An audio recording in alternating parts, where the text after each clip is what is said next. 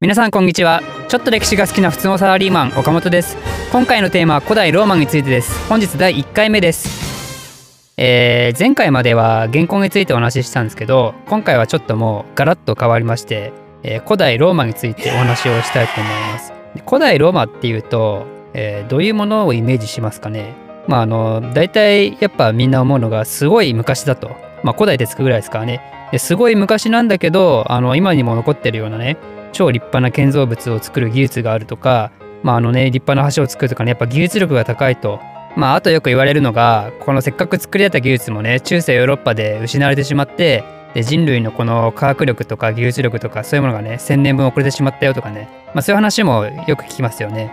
で、あとは、なんだろう、あの、有名なね、皇帝暴君ネロがいるとかね、まあそういう名前は知ってるよとか、あとカエサルっていうまた有名な人がいて、ブルートゥースお前お前もかみたいなそういう有名なセリフも知ってる方もいらっしゃると思います。まあつまり何が言いたいかっていうとこの古代ローマってとりあえずすげえ壮大そうだなっていうイメージが湧きますよね。でねもう壮大なんですよ 本当に古代ローマって。もうその影響力って本当にすごくてこれ今の現代のねヨーロッパ世界の基礎を作り上げたんで今でもすごいこの古代ローマのカルチャー残ってる部分たくさんあるしこの古代ローマがなかったらあの現代のヨーロッパもないって言っても過言じゃないぐらいすごい大きな影響を未だに持ってる。でまああのそもそもねこの古代ローマって言ってもあのいろんな時代があるんですよね長いんですよねこのローマっていう時代は。これ一番最初にあのローマが立ち上がったのって紀元前の753年なんですけどでこのローマが滅んだまああの実際には西ローマ西ローマ帝国なんですけどこのローマが滅んだのは476年なんですよ。つまりねこれ大体1200年以上存在してるわけですよこのローマっていうのは。って考えると今から1200年前っていうと日本でいうと平安時代だからその時ぐらいに立ち上がって未だに続いてるって考えたらまあ長いですよね。てか自分で今この例えを言って思いましたけどそう考えたらやっぱ日本ってすげえなって思いますよね。日本クソ長いっすよね。まあちょっと日本の話は置いといてやっぱこのローマって1200年もあったからもう全然あの最初と最後の方で国が違うんですよね。ローマ同じローマでもね。で、こんな1200年もあって、いろんなことを経験したから、このローマっていうのは、人類の全ての経験はこの古代ローマに詰まってるなんていうことを言う人もいたりするんですよね。例えば、今でもね、問題になってる移民の話とか、あと少子高齢化の話とかね、やっぱローマの時代でも経験したりしてるんですよね。だからこの古代ローマっていうのはね、単純な歴史的な観点じゃなくて、もう社会学、人類社会学みたいなそういう観点からもね、こうやって分析されたりもするらしいんですよ。まあ私はあのよくわかんないですけど、そういうのは。まあつまり何が言いたいかというと、この古代ローマっていうテーマは本当に本当に壮大なんですよ。でローマってあの国家形態もね結構変わるんですよね。最初は王政から始まるんですよ。だから王様がいたんですけどその後共和制に移り変わってでその後は皇帝が出てきたでしょだから帝政に変わるんですよね。でこの大体大体いつかこの大きく分けるとこの3つの形態があったと。でちょっとねあのさすがに古代ローマについて話をするって言ってもあの全部話すとね本当にキリがないんで今回話すのはそのうち訂正の始まりまでのとこね。だから共和制の終わりまでについてお話をしたいかなと思います。でそもそもねこの古代ローマってよく言いますけどこの国の正式名称を知ってる人っていますかね？あのねあんまりね有名じゃないんで意外と知らない人多いと思うんですけどえこれ古代ローマって言うんだからまあローマじゃないのとかローマ帝国じゃないのとかあのそうやって思われる方いると思うんですけど違うんですよこれ答えを言うと元老院並びにローマ市民っていう名前なんですよ。元老院並びにローマ市民っていう国、国名なんですよね。で、これ、ラテン語でね、よく SPQR って書かれるんですけど、これ何かっていうと、セナートゥス・ポプル・スウェローマヌスで、まあ、それを直訳すると元老院並びにローマ市民だと。で、この SPQR っていう言葉は、あの結構ね、今でもイタリア・ローマとか行くと、こういう文字が書かれてるマンホールとか、なんか建物とかよく見るらしいんで、まあ、もしイタリアに行かれる方はちょっと少し注意して見ていただけたらいいかなと思います。ああ、これ、元老院並びとロ、げ、噛んじゃった。元老院並びにローマ市民ねってね、これドヤ顔できると思うんで、あ、これ古代ローマの時の国名だからっつって。で、ただ、あの、ご存知の方も多くいらっしゃると思うんですけど、ローマって途中で、そのさっき言ったみたいに訂正になるでしょ？だから皇帝が出るじゃないですか、一番偉い皇帝っていうやつが。で、皇帝が出た段階で、じゃあローマ帝国っていう名前に変わったんじゃないのって思われる方も多くいると思うんですけど、滅亡するまでずっとこれなんですよ。だから皇帝が出てきても、元老院並びにローマ市民っていう名前を使い続けるとだからね彼らもずっとこの名前を使い続けるんですよね。まあ、あの王政の時代はちょっと除くんですけどただこの皇帝が出てきてもこの元老院とローマ市民っていうのがもう第一っていうそういうスタンスは変えなかったと。なんかもうそこら辺がねすでにあのローマ市民のプライドっていうのがすごい目に見えてきますよね。でこのさっきの国家形態の変遷の話をした時にねちょっとんって思った人もいると思うんですけど実はねこれローマって最初王政なんですよね。これもねあんまり有名な話じゃないんで始まりの始まりなんですけどねあんまならないと思うんですよねローマが王政だった時の話って。てか実際に私あの教科書見ても全く載ってなかったですからね。ただあの建国した人は誰かっていうのはよく出ますよね。あのロムルスとレムスっていう双子の兄弟がいるんですけどこいつの兄貴のロムルスってやつがローマを作ったと。でそれがこのローマっていう名前のね語源になってるっていう話は多分有名なんて聞いたことある人はいると思います。っていうかあの写真が有名ですよね写真が。ね双子の赤ちゃん双子っていうか2人の赤ちゃんがねあの狼のおっぱい吸ってる写真見たことある人いると思うんですけど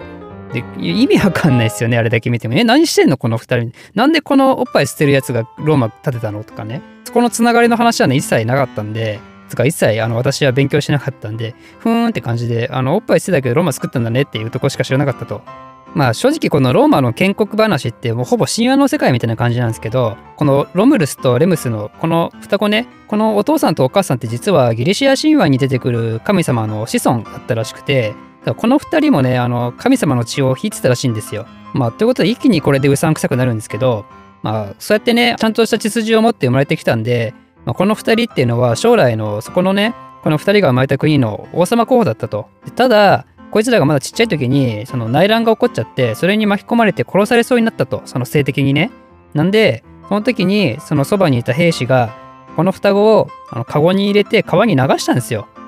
あのよくあるじゃないですか。おとぎ話でね。あのちっちゃい時に子供がこう川で殺されちゃうからっていう、ままさに本当ディズニーみたいなああいう世界で、っていうかまあ、あの歴史から考えるとディズニーの方が後なんでね、ディズニーがパクってる、まあ、ディズニーがパクってるなんていう、そんなパワーワードを使うのちょっと、あの、やめましょう、ここではね。で、まあ、こうやって2人がね、川によって川流れするわけですよ。で、それを拾って育てたのが、おっぱいあげてたね、この狼だと。で、そういう流れなんですよね。で、この狼がこの双子を育てるんですよね。で、その双子がね、成長するにあたって自分たちの出自を知るわけですよ。あ自分たちは実は偉い国のね王様の息子たちで神の血を引いてるんだとでそれで俺たちの父と母をあの今王様ぶってるあいつが殺したんだとだから俺らが力を合わせてあいつを倒さないとなみたいなねそういう感じでこの自分たちの王位を略奪した王様をね倒すんですよ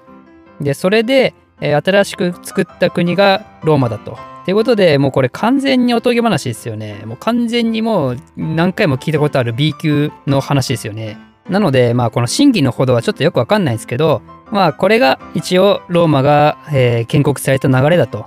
なんで、このロムルスがね、最初の王様なんですよ。で、まあ、あの、ちょっと言っちゃうと、レムスっていうのはこのロムスロムルスに後で殺されるんですけど、まあ、それは置いといて、このロムルスっていうのが王様になると。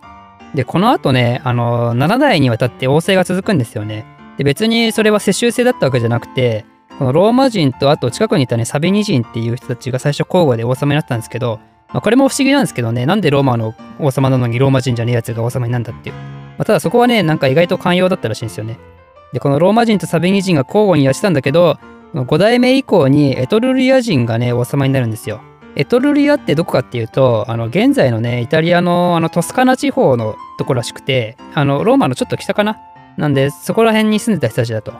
でね、この時、ローマって言ってもまだまだ、あの、ちっちゃい弱小の国だったんで、このエトルリアっていうのがね、ローマよりも優れた先進的な国だったんですよ。こうやってエトルリアの王様が来て、エトルリアのあの優れた技術をね、使ってローマがこう、素晴らしく開発されるっていう風に思ってたらしいんですけど、なんかね、その下水道工事とかね、その時の王様が、第7代目の王様が、まあ、こいつタルクイニウスっていうんですけど、まあ、こいつがね、あの民衆を酷使しまくるんですよね。だからね、やっぱこうなってくると、王様っていうものに対してね、民衆の不満がどんどん上がってくるんですよね。やっぱこういう話っていう腐るほど聞きますからね、この後ね。やっぱ同じことをね、ずっと経験してるんですよ。人類っていうのはね。だって現行の時もそういう話ありましたもんね。で、あの、その後ね、この第7代国王のね、このバカ息子がいて、このバカ息子がね、きっかけで王政がもう終わるんですよ。このバカ息子何をしたかっていうと、とある、あの、ローマのね、超綺麗で有名な人妻をね、襲うんですよ。まあなんかもともと酒場でね、あの、ローマの男たちがね、誰の妻が一番可愛いか選手権みたいな話をしてて、